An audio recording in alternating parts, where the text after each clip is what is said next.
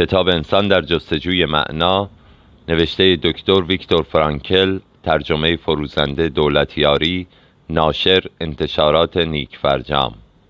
قسمت چهارم.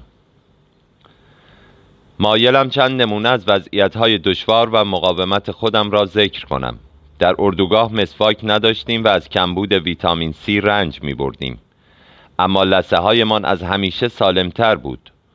ناچار بودیم یک پیراهن را به مدت شش ماه یا بیشتر بپوشیم تا حدی که از شکل پیراهن خارج می شد گاهی اوقات تا چندین روز نمی توانستیم حمام کنیم و حتی قسمتی از بدن خود را تمیز کنیم. چون لوله های آب یخ زده بودند.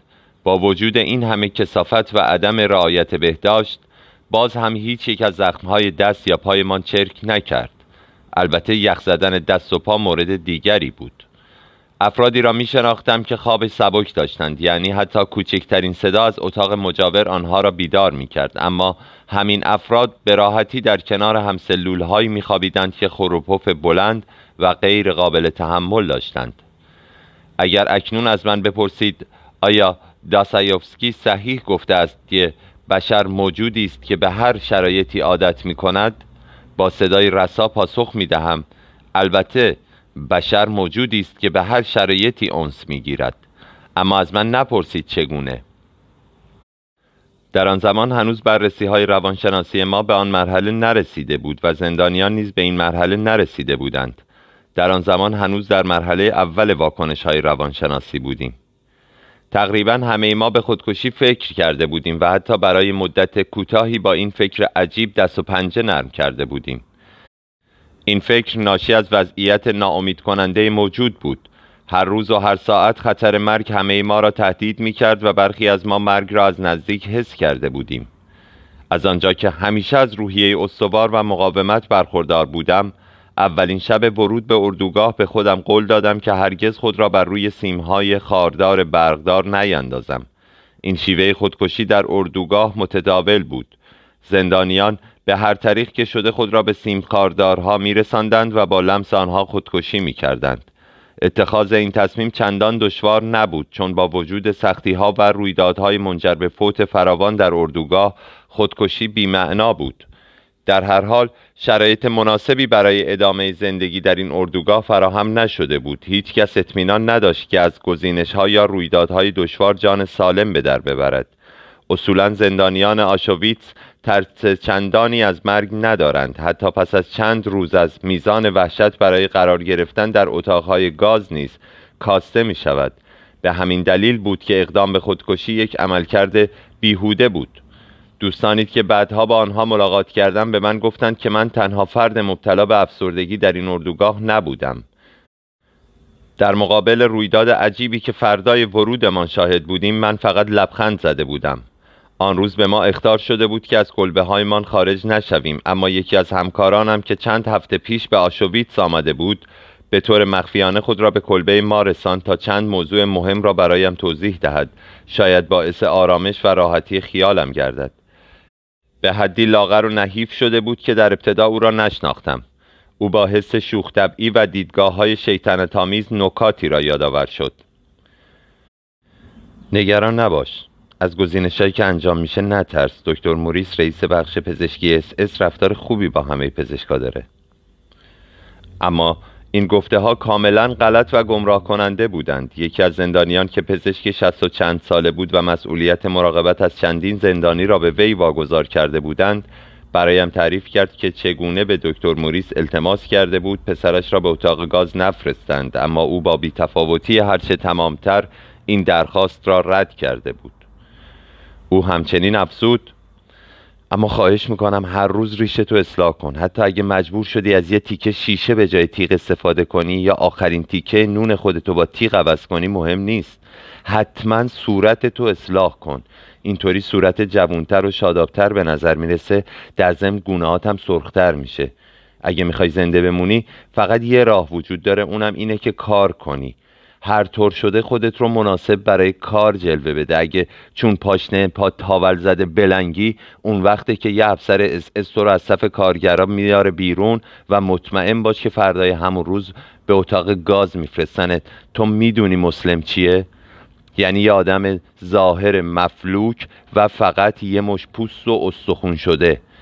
بنابراین توان کارهای دشوار بدنی رو نداره. در نتیجه دیر یا زود میفرستنش اتاق گاز. پس یادت باشه صورت تو اصلاح کن. همیشه قرص و محکم بیست و درست راه برو. اینطوری دیگه لازم نیست از اتاق گاز بترسی.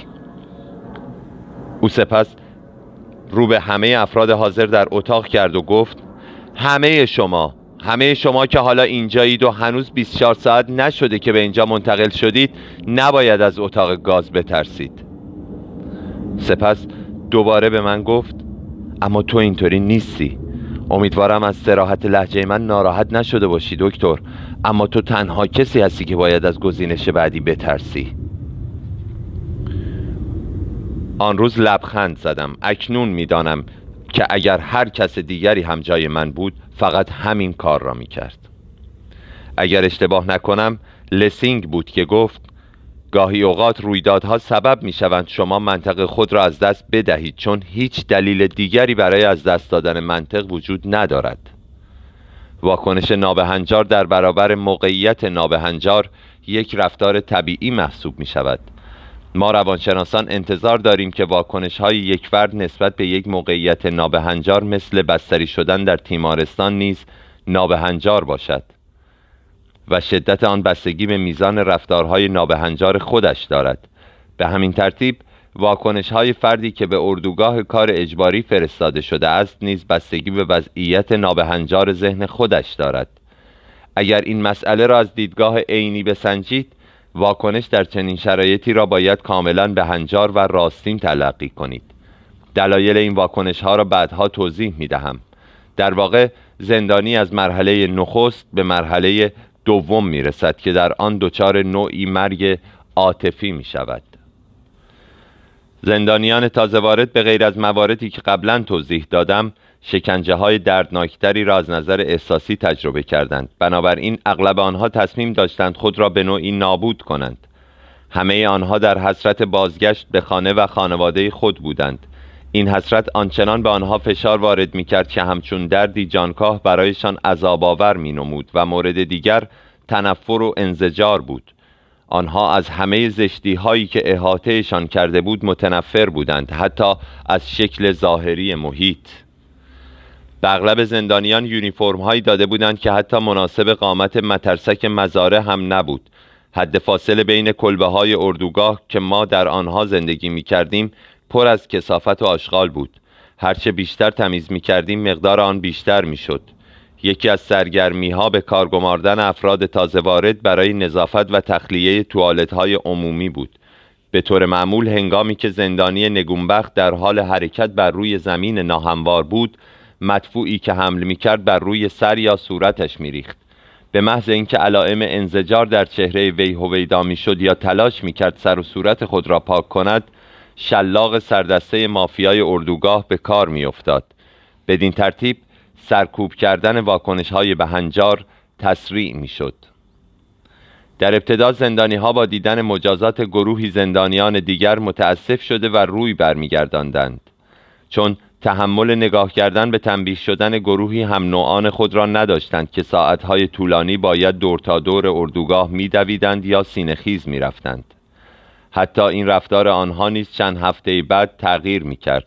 صبح زود زمانی که هنوز هوا نیمه تاریک بود زندانی جلوی در بزرگ آماده می ایستاد و آماده کار بود. او صدای فریادهایی را میشنید یا عملا صحنه های غیرقابل تحمل را می‌دید. از جمله افتادن یکی از زندانیان بر روی زمین و کتک خوردن او و افسری که سعی می‌کرد او را وادار کند بر روی دو پایش بایستد اما او دوباره بر روی زمین میافتاد و چرا؟ چون آن زندانی بیمار بود و تب داشت. اما بیماری او به موقع گزارش نشده بود. او را به شدت مجازات می‌کردند چون سعی داشت از زیر بار انجام وظایف عادی خود شانه خالی کند. اما این بار که زندانی به مرحله دوم واکنش های روانشناسی رسیده بود با دیدن این صحنه ناراحت نمی‌شد و روی خود را بر نمیگرداند. در این وضعیت از شور و هیجان احساسی خبری نیست بلکه وی با بیتفاوتی فقط به این صحنه نگاه می کند مثالی دیگر یک زندانی به درمانگاه مراجعه کرده است. به این امید که به دلیل جراحت یا تب یا مشکلات دیگر دو روز کار سبک داخل اردوگاه به وی داده شود. در همین زمان یک پسر بچه دوازده ساله را نیز به درمانگاه میآورند که به عنوان تنبیه ساعتها به حالت خبردار در برف ایستاده بوده یا به دلیل کار کردن با پای برهنه انگشتان پایش آسیب دیده است و پزشک ناچار است تک تک انگشتان پایش که به دلیل قانقاریا سیاه شده اند را با ساده ترین ابزار همچون پنس جراحی از جا بکند. نفرت وحشت و ترحم از احساساتی هستند که معمولا افراد با دیدن این گونه صحنه ها تجربه می کنند اما زندانی ما با این احساسات بیگانه شده است. پس از چند هفته زندگی کردن در داخل اردوگاه و تماشا کردن شکنجه شدن افراد تا سرحد مرگ باعث شده است که این گونه موارد برای او عادی باشند. بنابراین او با دیدن این صحنه ها روی بر نمیگرداند. مدتی را در کلبه بیماران مبتلا به تیفوس کار کردم. همه آنها تب بسیار بالا داشتند. هزیان می‌گفتند و در حال مرگ بودند. با مشاهده مرگ اولین بیمار تحمل صحنه مرگ بیماران دیگر برایم دشوار نبود بلکه بدون تغییر احساسات با مردن بیماران کنار آمدم. در حالی که بدن شخص متوفا هنوز گرم بود سایر زندانیان به تخت وی نزدیک می شدند یکی از آنها باقی مانده غذای او را از کنارش می قاپید. دیگری احساس می کرد که کفش های چوبی وی بهتر از کفش های خودش هستند. یکی دیگر از آنها پالتو وی را بر می داشت و دیگری هم خوشحال بود که می توانست مقداری نخ از شکافتن لباسش به دست آورد. تصورش را بکنید. بدون اندکی ناراحتی یا ترحم به این وضعیت نگاه می کردم و بالاخره از پرستار درخواست نمودم جسد را از آنجا خارج کند. پرستار نیز پاهای فرد متوفا را گرفت و او را کشان کشان از راهروی باریک بین دو ردیف تخته که در واقع به جای تخت خواب بیماران استفاده شده بود عبور داد.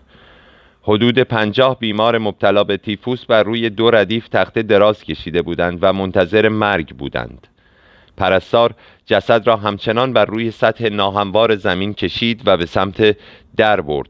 از آنجا که غذای کافی نمیخوردیم عبور از دو پله که به فضای باز منتهی می‌شد نیز برای اغلب ما دردسرساز شده بود. اگرچه این پلکان فقط 15 سانتی متر ارتفاع داشتند اما پس از اقامت چند ماهه در اردوگاه توان بالا رفتن از این پلکان را نیز نداشتیم بلکه باید دستمان را به چارچوب در می گرفتیم تا خود را از این دو پله بالا بکشیم. پرستاری که جسد را حمل می کرد بالاخره به پلکان رسید.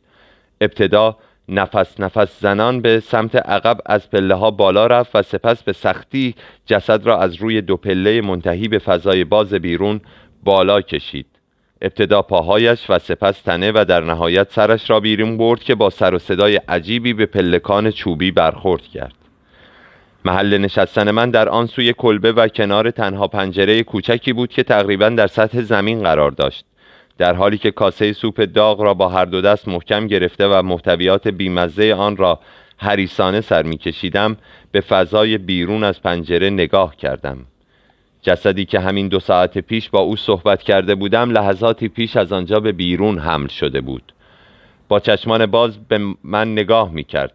دوباره به خوردن سوپ ادامه دادم. اگر به واسطه دیدگاه های حرفه‌ای از نداشتن احساسات شگفت زده نشده بودم اکنون حتی این رویداد را به خاطر نداشتم چون هیچ احساساتی در آن دخیل نشده بود. بیتفاوتی و کاهش احساسات و عواطف به صورتی که فرد نسبت به رویدادها بیتفاوت می شود از نشانه های ظهور مرحله دوم واکنش های روانشناسی زندانیان هستند.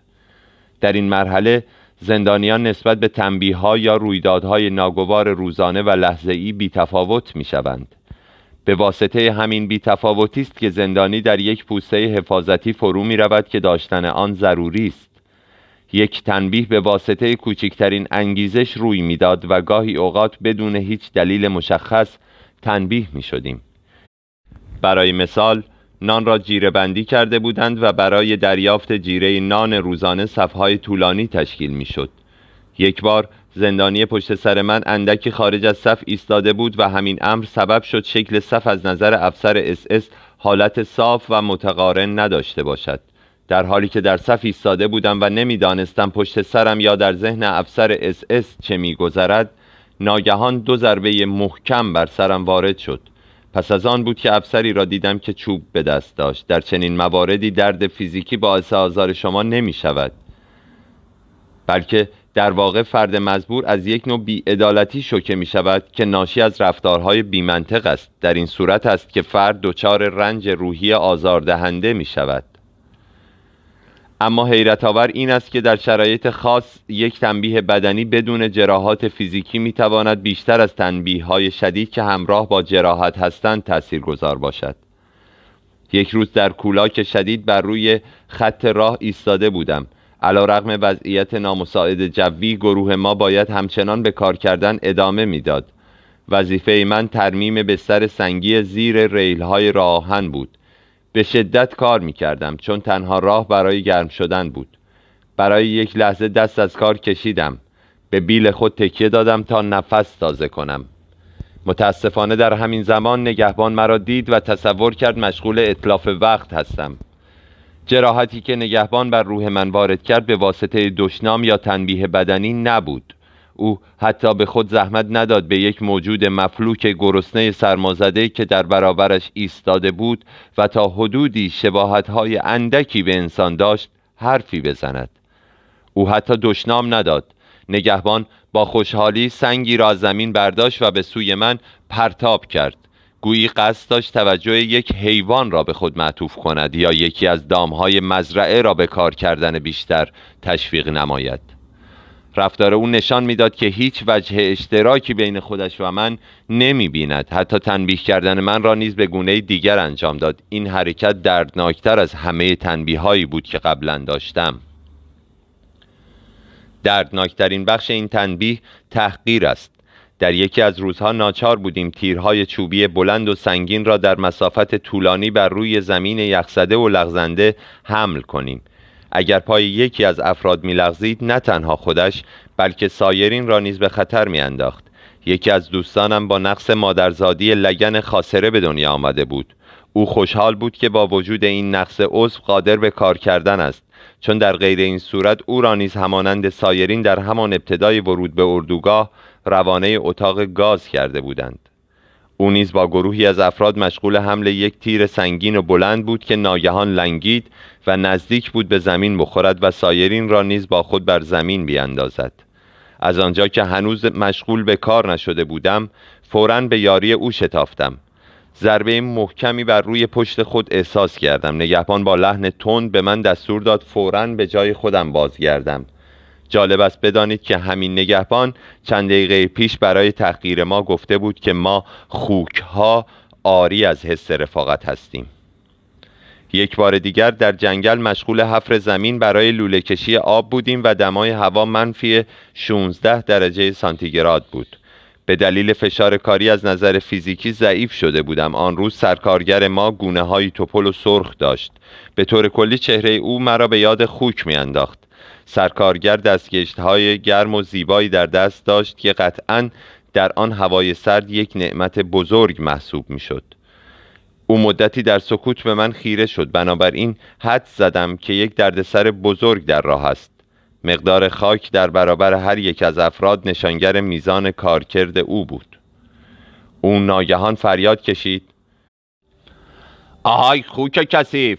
چند دقیقه است مراقب کار کردن دستم. مثل اینکه باید کار کردن یادت بدم ها؟ مجبورت می‌کنم با دندونات زمین و بکنی و مثل یه حیوون بمیری.